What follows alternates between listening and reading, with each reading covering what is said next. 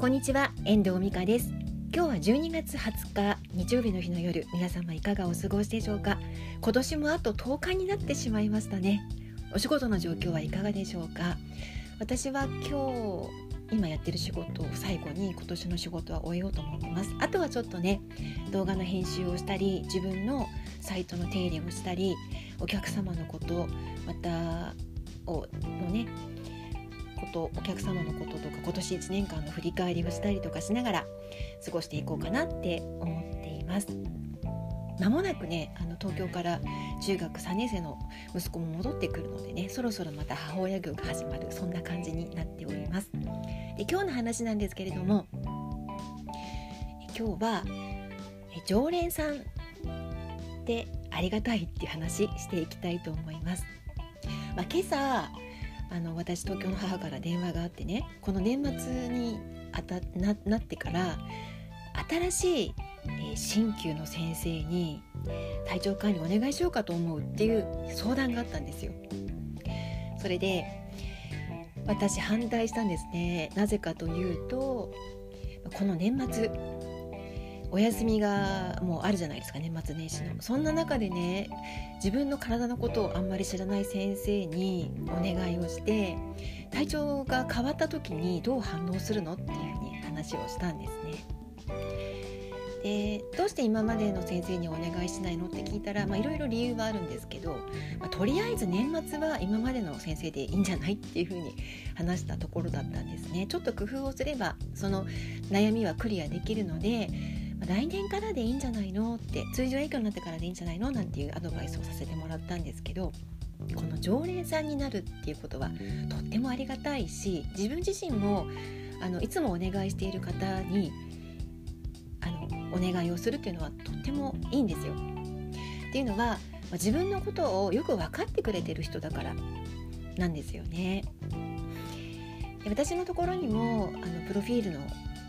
書き換えっていうかステージが変わって新しいご依頼あの前書いたものから数年経ってからまたお願いしたいってことで今今回書いてるのもそうなんですけど、まあ、そういうご依頼があるじゃないですか。もともと知っているしどんな風なお仕事の流れがあって今に至ってるのかも大体分かってるのでお話ももっとこう中身も濃くなってくる感じじゃないですか。っていうのもあるし私自身もやっぱりあの私のことを知っている例えば体調管理であればいつも行っている病院だったりとかいつも行っている施術者の方のところにお世話になったりとかっていう感じで見てもらいますよねやっぱり。新しいとこちょっと冒険がやっぱりあります。美容室もそうですけどね。いつもお願いしてる人だったら何も言わなくても切ってくれるし安心してお任せができる感じ。だからいかに自分が常連さんになってもらえるっていうサービスが提供できるかとかあと自分のことを好きでいてもらえるファンになってもらえる人を増やしていけるかってやっぱり大事なんだなっていうふうに思うんです。であの面白いのがあのかといってその人がとっても技術が素晴らしいとかあのその人よりも技術の作れた人って他にもいるわけですよ、まあ、今回みたいに今回の母みたいに。この人だったらもっと上手にやってくれるんじゃないかとかもっとよくしてくれるんじゃないかとかいろいろあるんですよ。でも自分のことを知ってくれている人にお願いをするのと新しい人に自分のことを依頼するのちょちょっとねまたハードルが高いんですよね。だからなんか不思議ですよね。それこそやっぱり素晴らしい人自分よりも技術があ自分よりというかすご素晴らしい技術を持ってる人にお願いしたいとは思うけどやっぱり自分のことを知ってくれてる人のところに行きがちなんですよ人って。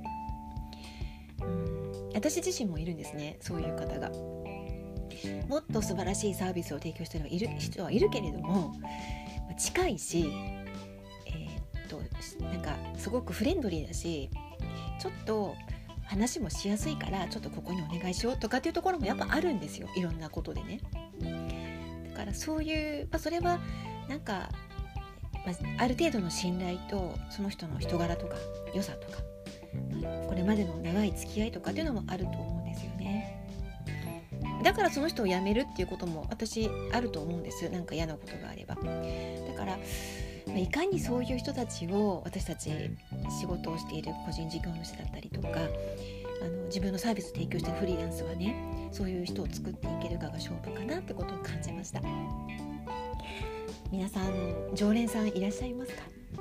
私もいつもお世話になっている方とかはね本当に私のことをよく知っていただいている方々なので安心して何でもお話ができて自分のビジネスの方向性もまた思ったことも率直にねお伝えできる。そんな先輩たちに囲まれてあのまた友人たちに囲まれてありがたいこの1年もまた過ごすことができたなって思っています。今日は常連さんって素敵だよね。常連さんになってもらいたいよねとか常連さんに自分がなってあのなってますみたいな常連さんについてのお話ししてみました。いかがでしたでしょうか？では今日はこの辺りで終わりたいと思います。最後までお聴きいただきましてありがとうございました。また聞いてくださいね。ではまた。